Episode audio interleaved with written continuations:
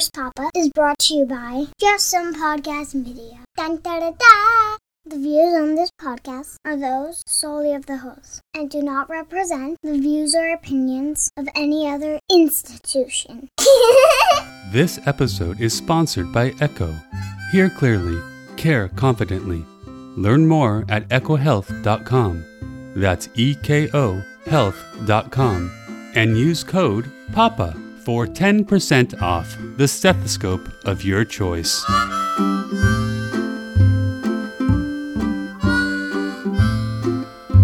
Nurse Papa. Nurse Papa. Welcome to Nurse Papa, a podcast from the heart and mind of a pediatric oncology nurse and father.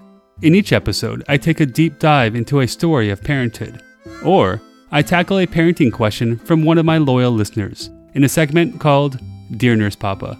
In either case, I hope to come out on the other side with a better understanding of what makes kids and their parents tick. In this letter to Nurse Papa, a father asks a question that so many other parents are asking, often just to themselves. Listen on to hear how I attempt to counsel a father who feels paralyzed by the current state of our world and the massive problem of climate change. But first, let's hear from my sponsor, a company that's helping to make doctors and nurses hear better. When I listen to Little Hearts and Lungs at work, I use my 3M Littmann Core digital stethoscope, powered with advanced Eko Core technology. With the press of a button, the sounds I hear can be enhanced 40 times, from this to this. Learn more at ekohealth.com. That's E K O health.com. And use code PAPA for 10% off the stethoscope of your choice. Dear Nurse Papa. Dear Nurse Papa, I'm a father of two kids, a boy and a girl, ages 7 and 9. Our family has been through a lot since our two kiddos entered the picture. The kids have never been easy behaviorally, and our son has experienced some fairly serious chronic illness as well. Lately, though, their behavior has mellowed out, and we haven't had a middle of the night ER visit in over a year, Wow. which is goddamn amazing. Oh, yeah. Nurse Papa, this time the problem is all me. I can no longer sleep at night. I will lay there pretty much all night staring at the ceiling while my wife snores next to me. As I become intimate with the drywall above my head, all I can think about is the sorry state of the world, and specifically, the climate crisis. It's always on my mind, and in a way it was not beforehand, even though I have followed the science for a while. Even in my waking hours, every pleasant thought that enters my brain is now framed by this slow moving disaster.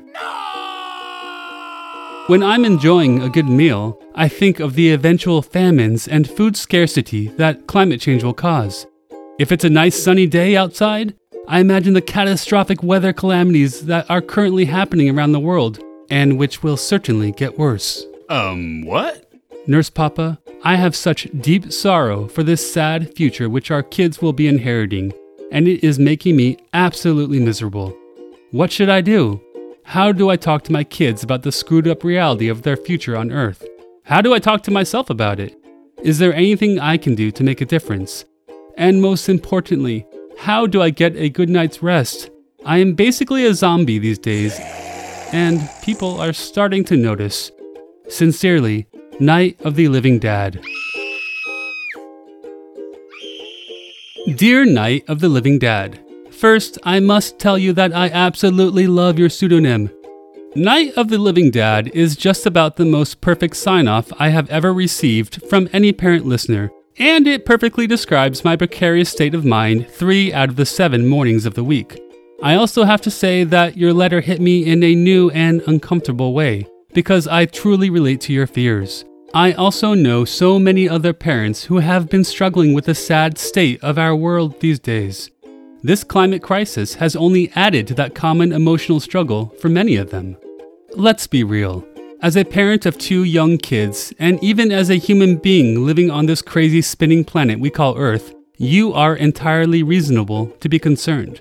Scientists, economists, policymakers, climate activists, and so many other credible experts tell us that it will require a massive effort to address the current and looming climate crisis in a meaningful way. In that case, you may wonder just how the 197 distinct countries on this earth, which are now spewing CO2 emissions at varying degrees into the stratosphere, will manage to coordinate this effort. I sure do. There are many other much less pressing issues poverty, hunger, and war, for example, upon which we all have little agreement and even less resolve. Instead of putting on our big boy pants, taking a seat at the table, and building consensus on how to best move forward, some of us are starting new goddamn wars, which is one of the most CO2 intensive activities one could care to embark on. Oh. There is so much unrest and conflict happening in the world these days that it feels unfathomable that we will be able to adequately solve the problems of the future. To add to this grim picture, the most recent report from the Intergovernmental Panel on Climate Change has called our current climate state a code red for humanity. Red is a bad color, right? I was hoping for something more pastelly and calming, like Robin Eggshell Blue. Is that possible for the next report, guys and gals? This report, drafted by 234 scientists from 66 countries, tells us that we are perilously close to hitting the internationally agreed threshold of 1.5 degrees above pre industrial levels, and that many of the worst effects of climate change, such as continued sea level rise, are most likely irreversible. Global surface temperature has increased faster since 1970 than in any other 50 year period over at least the last 2,000 years, which, I must say, all sounds quite bad. Oh, wait. Did you write to good old Nurse Papa in hopes that I might cheer you up a bit? Hmm. Well, I do indeed plan to do just that, mostly through my innate charm and comically witty banter. I think we can both agree that ignoring the facts is not the way to go about it. Speaking of ignoring the facts, I find it very interesting that it is only just recently that this fear of climate change entered your consciousness in the profound way you describe. Why now?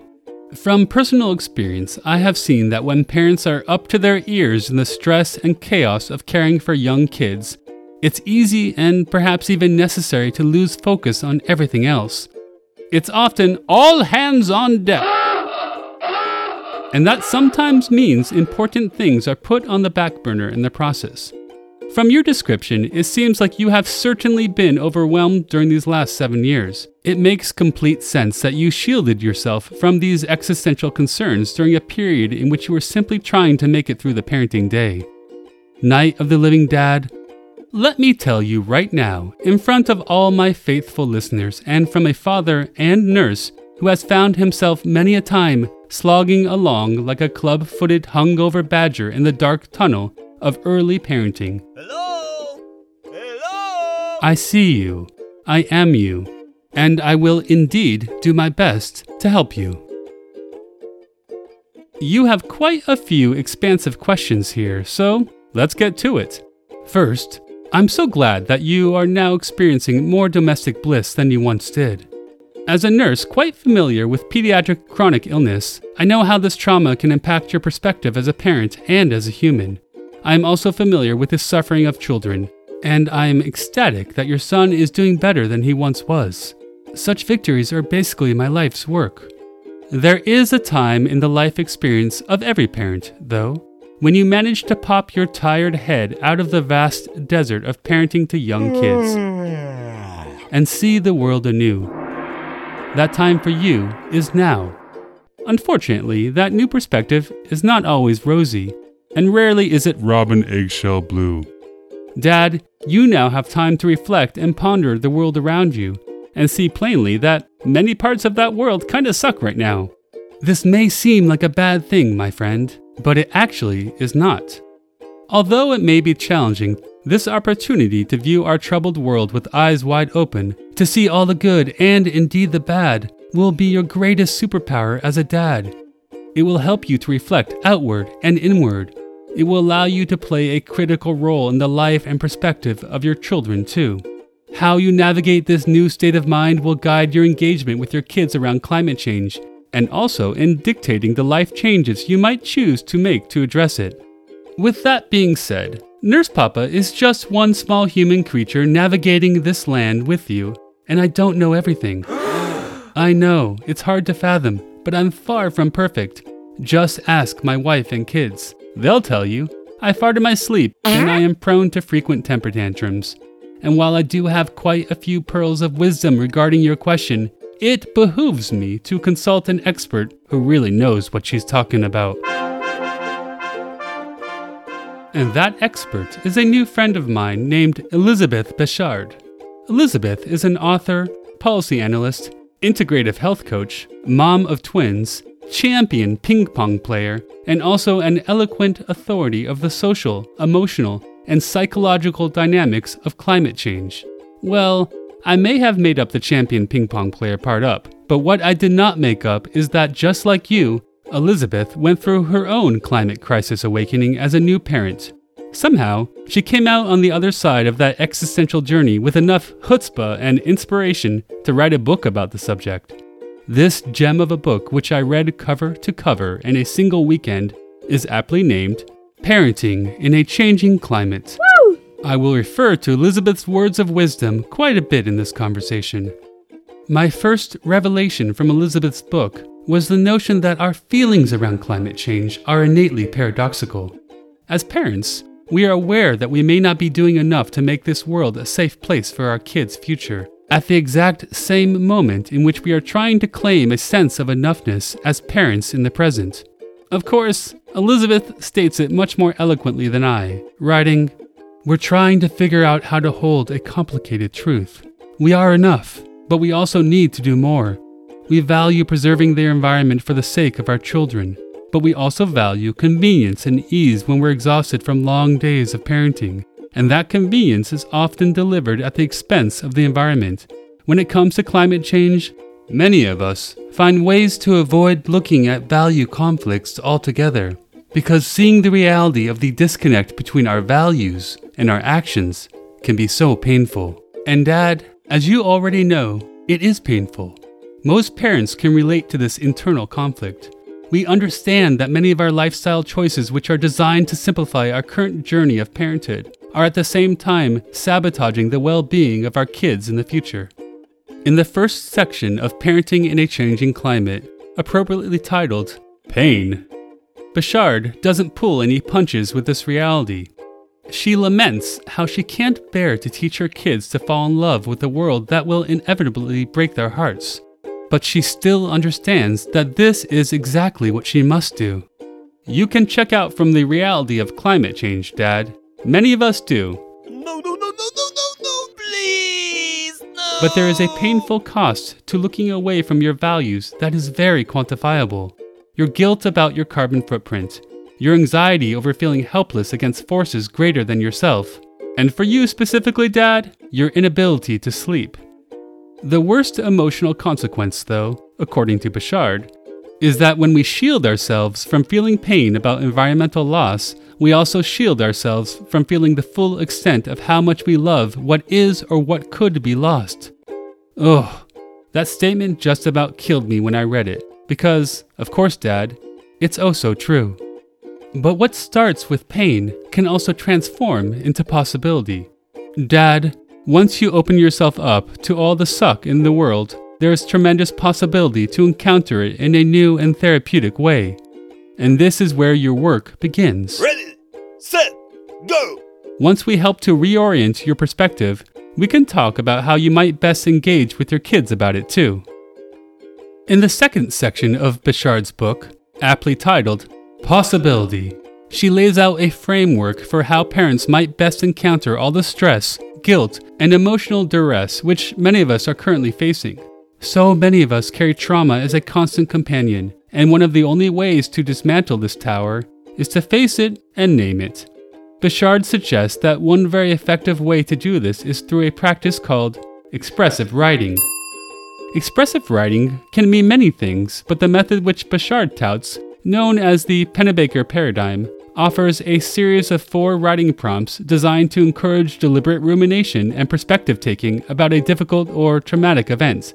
One could easily spend 15 to 20 minutes on each prompt, but research has shown that even spending as little as two daily minutes in this activity can have therapeutic benefits. A unique aspect of these prompts is that it asks the practitioner to consider what has happened to them from an alternate perspective.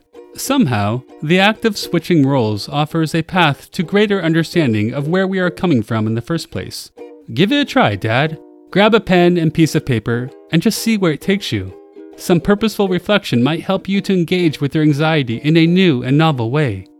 To make your life easier, I have included a link for an easy to follow expressive writing prompt in the show notes. Thank you very much. Dad, it's impossible to predict the future, and this can create a feeling of fear and anxiety, such as you describe when all you want to do is sleep.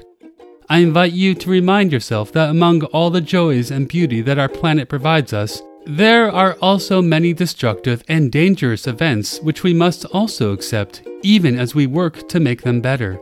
We don't get to choose which we experience, but we do get to choose how we react to both. Try to relax your grip on the present and the future. Notice when you feel both joy and fear in the now. When you do become aware of an unpleasant thought, such as climate change or anything else really, don't run away from it. Instead, engage with it. To do this, you can try another technique called the body scan. This is a practice much like expressive writing, which may help you to reduce the tension you feel in relation to your anxiety. By noticing the discomfort which you are experiencing, you may actually find some relief. This technique can be used for any stress in your life, and it can be taught to kids too. I have been practicing this easy and accessible meditation for many years now, and it has truly helped to curb my reactive fears, allowing me to face them rather than react to them, giving me space to envision what is possible beyond the fear. Links to this practice are also included in the show notes. Woo! In her book, Bechard writes, It's too late, according to the most recent science, to achieve the best case scenarios for the future that were still possible a decade ago. That future is dead to us. But it is not too late to still imagine a future where we can thrive. We build the muscle of visioning in our everyday lives, weaving the fabric of our most private dreams. It's the vision of what we want in a partner that allows us to recognize that partner when they walk in the door. It's the vision of what might make us happy in our work that allows us to steadily craft careers that bring us to life guiding us to say yes to opportunities that move us closer to that dream, and no to opportunities that take us farther away. I'm starting to suspect that my most important job as a parent is to meet my daughter's radical imagination with my own. It's to practice envisioning the world she and all children deserve, and letting that vision teach me how to do my part in bringing it to life. I'd like to just sit with this beautiful, stark, and altogether true statement for just one moment. Despite all the bad news all around us, it feels so powerful to be able to offer up a vision for how it could all be different, right? I love that because rather than ignore the bleak facts before us, Bechard proposes that perhaps we can use these same facts to envision a brighter future. But if all we do is envision a brighter future in our minds, it won't do the world much good, will it? Bechard points out that even though so many parents are worried about the climate crisis, most of us are still not talking about it with our peers. There is a gap between our values around climate change and the way we talk about it. And of course, this gap leaves us feeling even more isolated. Hello? Hello? Dad, it's so important for you and every other parent out there who is losing sleep over sea level rising our warming world, and the loss of species everywhere to begin talking about these things, but don't simply harp about the many environmental disasters that are currently unraveling. We all see it, we all know it. This approach, known as disaster framing, simply does not have the desired effect. It inspires fear and cynicism rather than productive action. Instead, talk about why these losses matter to you. Focus on shared values and be curious about what values matter to those who you're trying to convince. Not only will this help you to feel less isolated in your concerns, but it will also help to build coalitions of like and unlike minds. It is the beginning of a movement. Attention, please. This brings us to yet another concern of yours, Dad talking about it with your kids. How do you even begin to talk with your kids about what is all going on here? Really, our most important job as parents is to prepare our kids for the world they will one day be adults in. Most of us can intuit that the disaster framing approach would be even less effective and more harmful with our kids. But how do you talk to a five year old about a warming planet? How do you speak about mass climate migration to a nine year old? What in the world do you say to your disaffected 15 year old about habitat loss and the potential failure of our delicate food production system? About this delicate subject, Bechard writes Our role in conversations with children is a little different than our role in conversations with other adults. With adults, the goal of the discussion about climate change might be to raise awareness and encourage active engagement with the issue. With our kids, we might have the same goals, but we also bear the added responsibility of nurturing their mental, emotional, and spiritual well being. We want our children to love the natural world rather than fear it. Wow. Oh, Elizabeth, stop. You are just about killing me with your truth telling, and I can't take it anymore. But it's what I need, girl. Oh, yeah. What Elizabeth and so many other climate teachers tell us is that with kids, the strategies we use to talk about climate change must be age appropriate and child appropriate. They must be tailored to each kid's temperament and developmental level. That being said, there are some smart guidelines for you to begin this discussion. Number 1. Before you even begin to talk about the birds and the bees, i.e., mass pollinating bee colony death and habitat loss of migrating birds, try to process your own emotions around the subject. If you appear distraught and confused, your kids might be a bit scared, and the discussion will definitely go the wrong way. Oh. Number 2. If your child is under the age of 12, be attuned to indications that he or she is aware of the threat of climate change. If so, validate their fears and show interest in what they are specifically feeling. Ask open ended questions. Meet them where they already are at by clarifying the facts as they understand them. Finally, present them with actionable choices that empower them, like walking to school instead of driving, or buying locally sourced food and other products. Number 3. If your child is a teenager, you must start a conversation around climate change. They know all about it. Once again, meet them where they are and not where you want them to get to. If your teenager needs you to get deep, dark, and all Billie Eilish nihilistic about the prospects for a livable Earth, you go there, dude. Live in their dark, twisted head for a bit.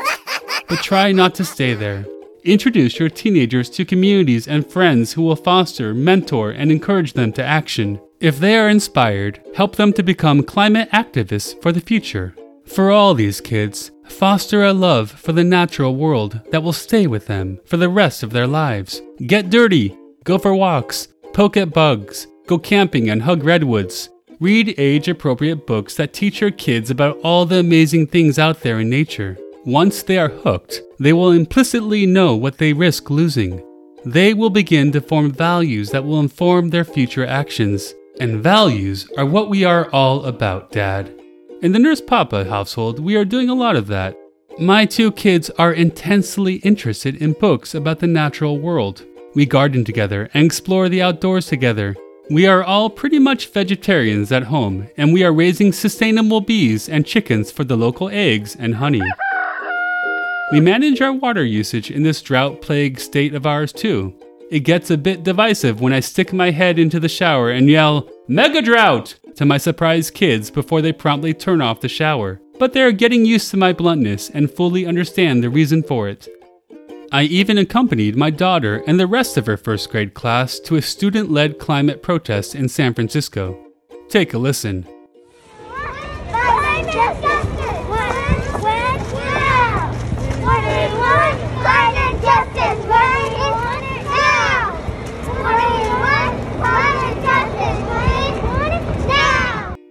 And now, Dad, to your last unanswered, but certainly not least question Is there anything I can do to make a difference?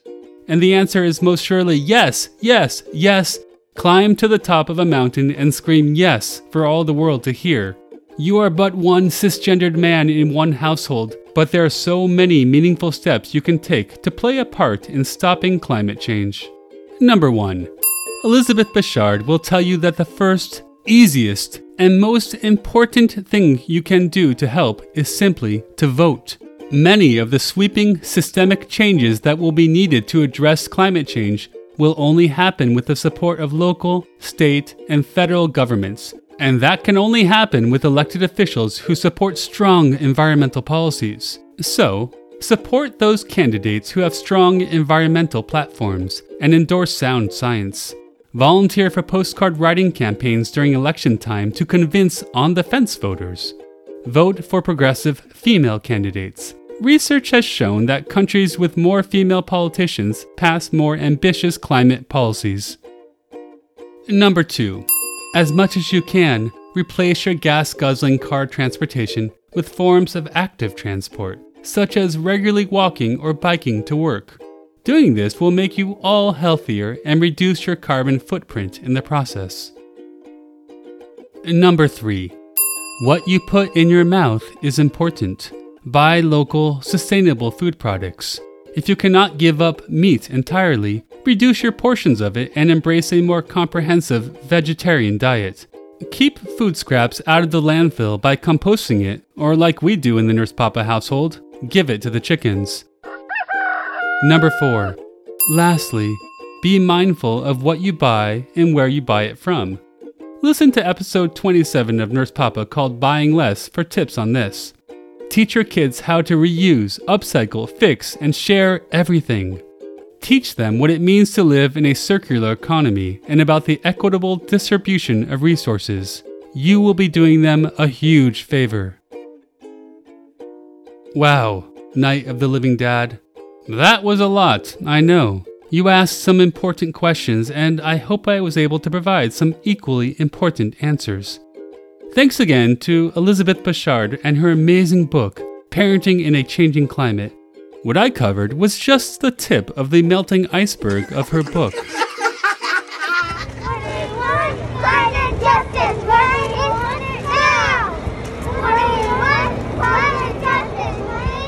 Love you a bunch.